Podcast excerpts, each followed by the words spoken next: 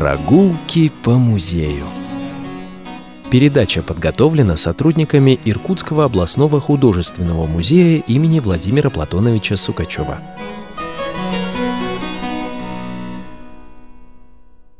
Добрый день, уважаемые радиослушатели! В эфире очередная передача «Прогулки по музею». У микрофона заместитель директора по науке Иркутского областного художественного музея имени Владимира Платоновича Сукачева Ирина Терновая. Сегодня гостей городского радиоканала станет научный сотрудник отдела западноевропейского русского и современного искусства Алина Игоревна Галята. Добрый день, Алина Игоревна. Добрый день. Совсем недавно в главном здании нашего музея по улице Ленина 5 открылась необычная, но очень интересная и яркая выставка, рассказывающая об искусстве женщин-художниц. На протяжении всего 2020 года мы с вами неоднократно присутствовали на презентации множества выставок, авторами которых были в основном мужчины, и редко-редко проблескивали женские имена – и тут вдруг такой прорыв. Вот чем он вызван и как возникла идея создания этой выставки? Идея создания выставки возникла у меня довольно давно. Она связана с моим личным увлечением творчеством э, женщин-художниц. И захотелось э, изучить более тщательно нашу коллекцию именно в этом направлении. И вот как раз в процессе изучения, в процессе вот поиска а, возникла идея создания вот такой отдельной выставки. Мы, конечно, ее приурочили отчасти и к 8 марта. Вообще планируется дальше развивать эту тему. Ну вот мы с вами, когда собирались вместе, да, обсуждали научную документацию, связанную со строительством этой будущей выставки, спорили о том, как ее назвать. Было предложено угу. несколько вариантов. А, и путь женщины в искусстве, и второй вариант был не муза, не муза а творец. А все-таки почему такое название, которое сейчас носит выставка, вот было придумано? Пожалуйста, назовите точное название выставки и почему все-таки был выбран именно этот вариант? Окончательный вариант названия выставки «Художницы. Искусство женщин XIX-XXI веков». Мы решили так лаконично обозначить эту выставку, а, чтобы вот так коротко, ясно, звучно и в то же время очень конкретно. Вы сами художница, поэтому вам виднее, как действительно было назвать эту выставку, хотя, честно говоря, вот мне больше нравилось название не муза, а творец, да, или не муза, а творцы на самом mm-hmm. деле, потому что женщины себя совершенно удивительным образом а, проявили вот в своем прекрасном творчестве. Мы уже говорили о том, что прежде чем объявить об открытии выставки, научные сотрудники тщательно отбирает будущие экспонаты, а, готовит документацию в виде научных концепций, планов, которые расставляет произведение пока еще на бумаге, но уже по полочкам, то есть по местам будущей экспозиции. А вот были ли трудности при отборе и вообще вот были ли сложности при подготовке данной выставки? Ну вот бывает же так, да, что не садится выбранное произведение на облюбованное заранее место. Вот у вас такое было? Да, трудности были, их было очень много в связи с тем, что выставка включала работы сразу нескольких авторов, большого количества авторов. К примеру, если мы готовим выставку одного автора, да, то у него уже есть какой-то свой выработанный стиль. И, как правило, большая часть работы, она вот в этом едином стиле. Поэтому их очень легко закомпоновать между собой. А здесь, когда авторы абсолютно разные, да, а еще если они из разных веков, и из разных периодов, разные. да, разные техники, разные виды искусства, и это было очень сложно. Мы преимущественно втроем, наша рабочая группа, наш отдел, а мы решали, как разместить. Один предлагал одно, другой другое. Вот мы совещались. Это было постоянное обсуждение. Несколько раз мы изменяли экспозицию. В течение двух дней мы ее выстраивали. И это было тяжело, потому что картины тяжелые, иногда нам не терпелось, мы не дожидались рабочих, сами все это переставляли, перетаскивали, и я считаю, что вот этот конечный результат, он получился довольно удачным. И а, остались довольны тем, да, что получилось. Я с вами соглашусь, потому что когда была презентация этой выставки, были маститые художники, художницы и искусствоведы, и ни одного нарекания по поводу размещения вот этих работ от этих маститых, повторяю, наших э, специалистов mm-hmm. я не услышала. Мне это было очень приятно, но тем более повторяю, что я, конечно, стараюсь очень внимательно прислушиваться к мнению людей со стороны. Мы говорили, что в фондах нашего музея сегодня хранится более 23 тысяч музейных предметов, ну, если говорить более точно, 23 775. А есть ли у вас видение, сколько из них, вот из этих 23 угу. с лишним тысяч, принадлежат женщинам-художницам, ну вот хотя бы в процентах, да, вот от общего количества работ. И вот какое количество работ женщин-художниц было отобрано на данную выставку? Каковы были критерии отбора? Хотелось бы, чтобы вы представили работы женщин-художниц, которые хранятся а, в фондах нашего музея. Поэтому думаю, что мы сегодня с вами как раз об этом поговорим. Ну, вот все-таки сначала на эти вопросы ответьте, uh-huh, пожалуйста. Uh-huh. Сколько работ женщин-художниц представлено на этой выставке и сколько вообще? в фондах находится? Давайте начнем с общей цифры. Сколько вообще? Мы можем сказать примерную цифру. Примерно полторы тысячи произведений женщин-художниц хранится в коллекции нашего музея. Это из 23 с лишним тысяч. Угу. Капля в море, если уж там говорить. А сколько выставлено? Больше сотни произведений. Каковы были критерии отбора? Почему вот все-таки вот там полторы тысячи, а за тех полторы только сто отобрали? Во-первых, мы хотели представить самые значимые произведения самых известных авторов, самые лучшие работы этих авторов. То есть, и мы хотели показать как можно больше при этом именно авторов, да. То есть у нас есть женщины-художницы, которые дарили музею произведения в большом количестве, музей закупал их произведений, да, а при этом выставили мы на выставке одно-два произведения. И еще такой момент, мы были ограничены площадью зала. Это очень важный момент, который тоже, конечно же, срезал это количество произведений. С другой другой стороны, мы показали выжимку, что ли. Такой концентрат удалось нам показать самого лучшего, самого мощного, что есть в нашей коллекции. Конечно, обидно за женщин, потому что все-таки 19 век а, действительно женщины буквально в редком исключении принимали участие в выставках. Вы знаете, в 2020 году на сайте музея мы размещали летопись художественной жизни Иркутска 19-20 а, века, и вот там были представлены интересные материалы об участии женщин-художниц в выставках а, Иркутского общества художников. Тут просто я процитирую. Uh-huh. 1916 год, 9-17 апреля в гимназии гимназии Гарцейт вторая выставка картин Иркутского общества художников. Ну, там были представлены, конечно, в первую очередь мужчины, где-то около полутора десятков э, вот, мужских имен, и всего три женщины три художницы – Игнатовская, Косолапова и Мако Тюменцева. Но вот мне удалось э, найти сведения только о двух из них. Вот Елена Гавриловна Мако Тюменцева родилась в семье первого директора реального училища. Гаврила Константиновича Тюменцева. Елена Гавриловна, как и ее муж Александр Мако, младший, был профессиональным художником. В 1910 году она поступила в Казанскую высшую школу живописи, откуда перевелась в Киевскую. После окончания обучения Елена Тюменцева Мако много лет преподавала рисование в Томской женской гимназии. Да, кстати, я забыла сказать, что родилась она uh-huh, в городе Томске. Uh-huh. Вот, да, подрабатывала в школе высшего промышленного комбината с 1916 года.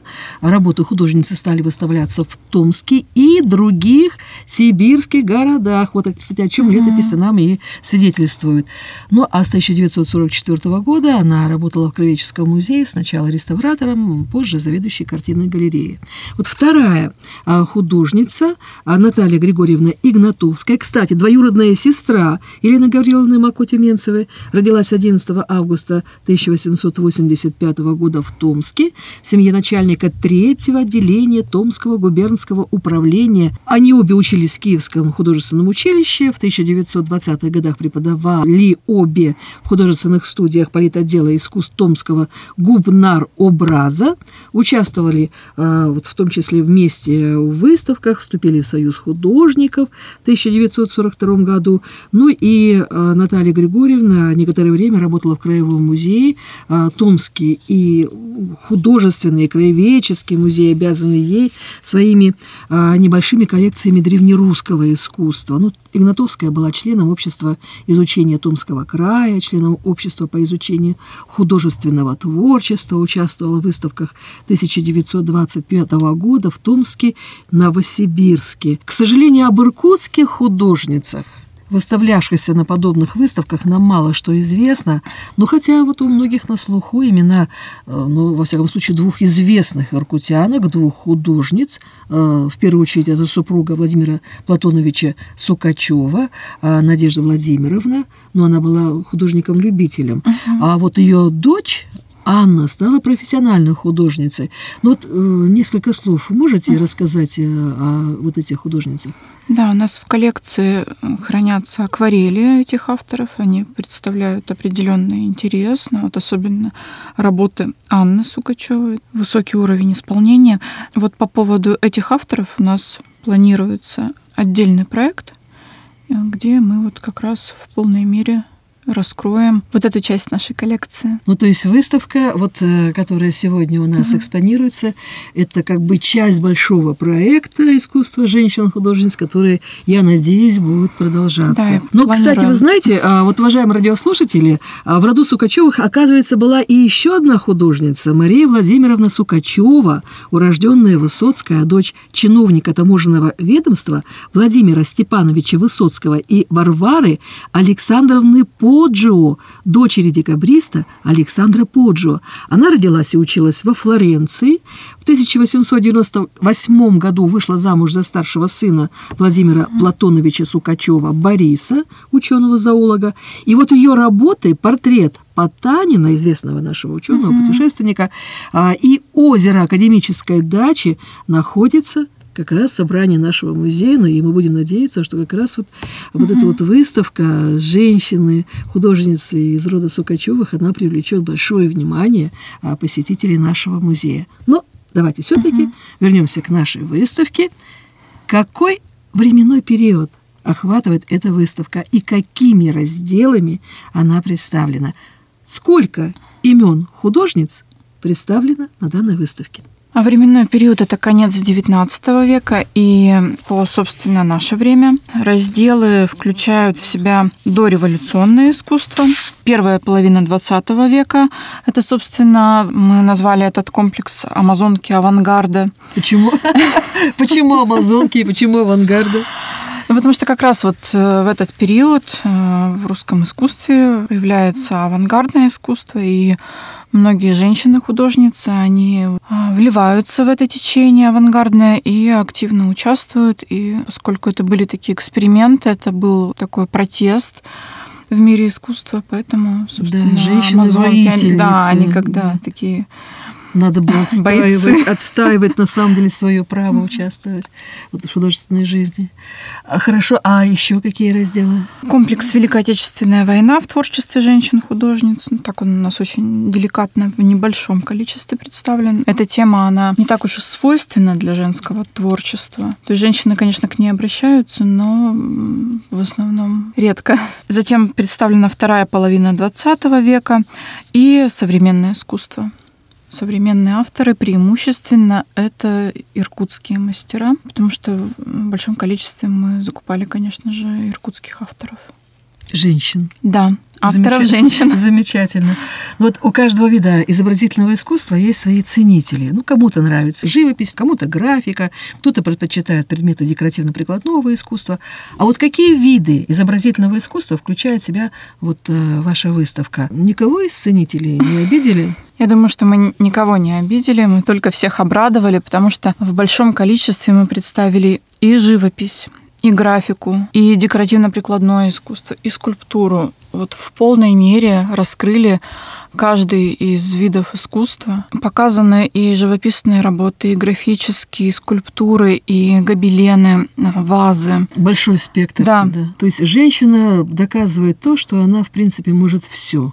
И очень да. хорошо. Но вот вы знаете, когда я а, брала интервью у некоторых художниц, очень таких маститых, действительно известных художниц наших иркутских, а, для фильма, освещающего презентацию выставки, вот я задавала вопрос, вообще, чем отличается творческий путь женщины-художницы от творческого пути мужчины-художника? Чей путь более тернист?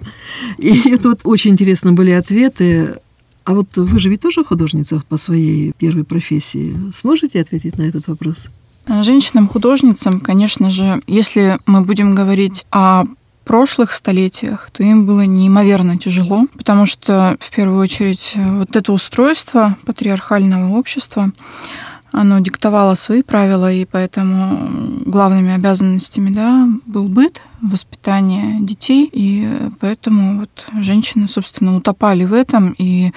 Но они и сейчас утопают. Да, я хочу сказать, что сейчас... А, кстати, мне очень понравился ответ э, Марии Синишиной Шпирко, когда я задала этот вопрос, она говорит, а то же самое, потому что еще труднее. Угу. Детей нужно воспитывать, кухню никто женщина не снимает, угу. извините, все проблемы семейные тоже она в основном решает, и еще же ведь нужно творить. Да, я хочу сказать, что вот эта свобода, к которой мы якобы пришли, она оказалась мнимой. И действительно сейчас по-прежнему очень много обязанностей лежит на плечах женщины. Ну, как, в общем-то, и на плечах мужских, но все-таки путь женщины-художницы, он по-прежнему труден. Ну а если труден, тогда второй вопрос. Вот а, когда вы учились в училище, а, ваших однокурсников кого больше было, мальчиков или девочек?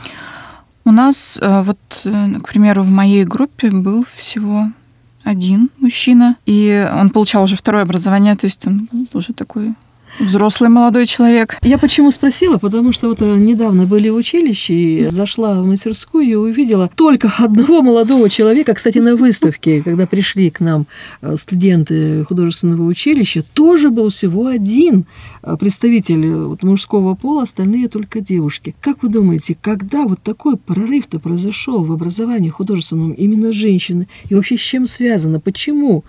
Понимая, что какие трудности все-таки стоят перед ними, женщины все равно пытаются получить вот это художественное образование. С чем это связано? Почему мужчины уходят как бы из этой профессии, а женщина, наоборот, врывается в нее? А я вот думаю как раз, что мужчины и не уходят, потому что, вот, к примеру, наш одногруппник, он стал преподавателем в училище это Михаил Верхозин. А нас, нас было всего изначально 15 человек, то есть, понимаете, 14 девушек было, а заканчивали училище уже 6 человек. Куда делись девушки в таком большом количестве? Кто-то стал воспитывать детей, быт забрал все свободное время. Очень многие, да, они как раз ориентиры изменились в сторону семьи у многих. И поэтому творчески продолжают работать только несколько человек. Ну а сейчас-то, допустим, то же самое Союз художников наших. Но вот все-таки кого больше, там мужчин или женщин? Или все-таки поровну? Вот, кстати, это интересный вопрос. Вот э, конкретно статистикой Союза художников я не занималась, но у меня было небольшое исследование, поскольку я начала изучать эту тему, да, я решила еще и а, сделать ее одной из своих научных тем. И поскольку а, вот у меня было буквально несколько месяцев на это, то исследование получилось небольшое. Я анализировала молодежные выставки, и вот иркутские молодежные выставки, например, в середине 20 века, это один автор женщина там на одной из первых молодежных выставок, остальные мужчины. Ну, потом, к примеру, 10 авторов женщин, а человек 40 это мужчины на выставке. А вот сейчас на последней молодежной выставке было 10 парней и 30 девушек. Понимаете, как перевернулась статистика? То есть, да, женщины, они завоевывают пространство, но другой вопрос, как дальше? Вот эти молодежные выставки это одно дело, а вот как дальше у них будет складываться жизнь, да, какие будут приоритеты, каков будет вот этот путь женщины в искусстве. Это большой вопрос. Вообще тема очень интересная, и интересно проводить это исследование, но я думаю, что вообще вот эти изменения, они все-таки идут э, в ту сторону, что женщин, да, становится больше, больше, больше. Но вот. при этом и талантливых мужчин, я не хочу их обижать совершенно, их очень много, и они действительно, несмотря на то, что их, например, меньше, да, по количеству на выставке, у них зато мощные вот эти вот акценты, мощный уровень работ мужчин-художников. То есть у каждого свой путь, да? Да. И вот эти пути, они когда идут параллельно, но они хоть могут когда-нибудь соприкоснуться, то как вы считаете, слиться вместе в один путь? А есть еще интересная тема творческих союзов. Поэтому я думаю, что это мы тоже будем показывать. И вообще я не буду рассказывать о нашем проекте, который запланирован на следующий год. Пускай это будет такая интрига. Я надеюсь, что у нас все получится. Но там будет вообще интереснейшее исследование. Я думаю, что интересная получится выставка, которая как раз будет связана именно вот с этой темой, с творчеством женщин-художниц. Ну, кстати, вот выставка, ну, выставку построили, да, вот мы приглашаем на нее посетителей, мы проводим экскурсии, читаем лекции. А еще какие мероприятия вот запланированы, связаны с этой выставкой? У нас недавно, вот в субботу буквально прошел арт-баттл. Арт-баттл – это такая свободная дискуссия а, на тему «Женщины в искусстве. Норма или исключение?». Арт-баттл проводил Владислав Витальевич Есипов, доктор исторических наук, преподаватель педагогического института. Я, кстати говоря, училась у Владислава Витальевича. Он у нас э, вел предмет такой искусство 20 века и современное искусство. Вот эти дискуссии он устраивает очень интересно. Он бывает привлекает э, своих коллег, искусствоведов, либо привлекает сотрудников нашего музея. В данном случае вот были привлечены две сотрудницы музея. И мы устроили такую дискуссию с Владиславом Витальевичем. Очень активно мы так спорили, мы со своей позиции, ну, конечно, несколько так утрированно, да, чтобы заинтересовать еще и публику, привлечь. Посетители, я хочу сказать, с удовольствием ходят на подобные мероприятия. И вот мы, собственно, дискутировали, все же вот женщины в искусстве – это норма или исключение? Мы, конечно же, Кто победил? что это норма. Я считаю, что мы победили. Либо Владислав Витальевич так тактично уступил нам. Ну, кстати, уважаемые радиослушатели, если вы хотите увидеть этот арт-баттл, э, увидеть все-таки, чем он закончился, я специально говорю не услышать, а увидеть, вы можете зайти на канал Иркутского областного художественного музея, канал YouTube, и посмотреть 86 э, минут вот этой битвы, которая и получила такое любопытное название арт-баттл. Поэтому, пожалуйста, следите за каналом YouTube нашего музея. Также э, сотрудница нашего музея музея отдела э, галереи сибирского искусства Мария Маженкова, она написала отличную обзорную статью. Я вчера как раз ее прочитала. Вот свежая статья вышла ее в рубрике «Арт взгляд» сетевого издания «Глагол 38». Э, статья называется «Искусство женщинам покорно». Вот очень хорошая обзорная статья, небольшая совсем, но вот очень точно, лаконично она так описывает нашу выставку и, в общем-то, раскрывает то, что мы хотели показать и сказать нашей выставкой. Мне очень понравилось, что это попадание. А, то есть Мария, она э, сотрудник другого отдела, не нашего отдела. То есть она даже э, не знала точно, какая у нас концепция была выставки. А, мы, собственно, ничего не рассказывали так подробно. То есть она пришла на выставку, сказала, говорит, мне бы хотелось написать.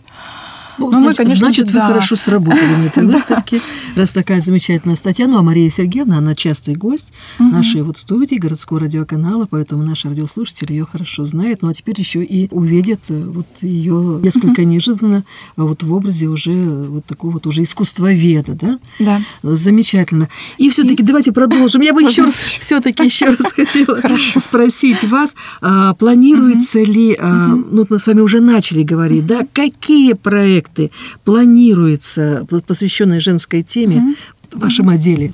Вот в планах 28 февраля а, будет лекция «Женщина-художник. Путь в истории искусства». 28 февраля в 3 часа дня.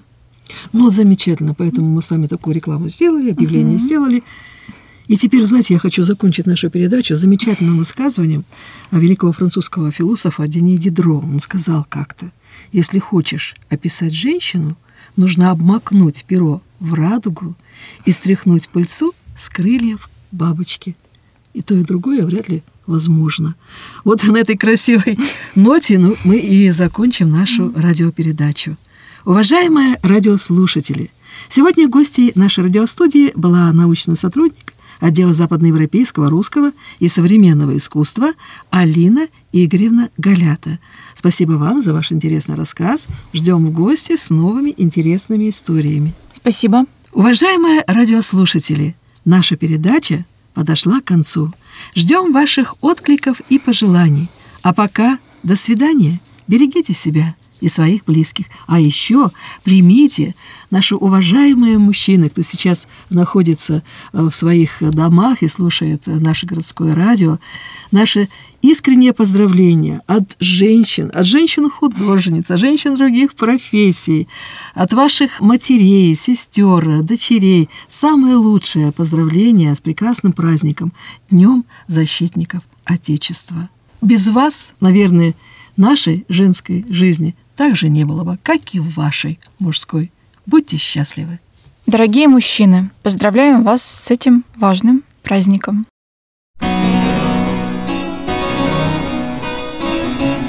Прогулки по музею.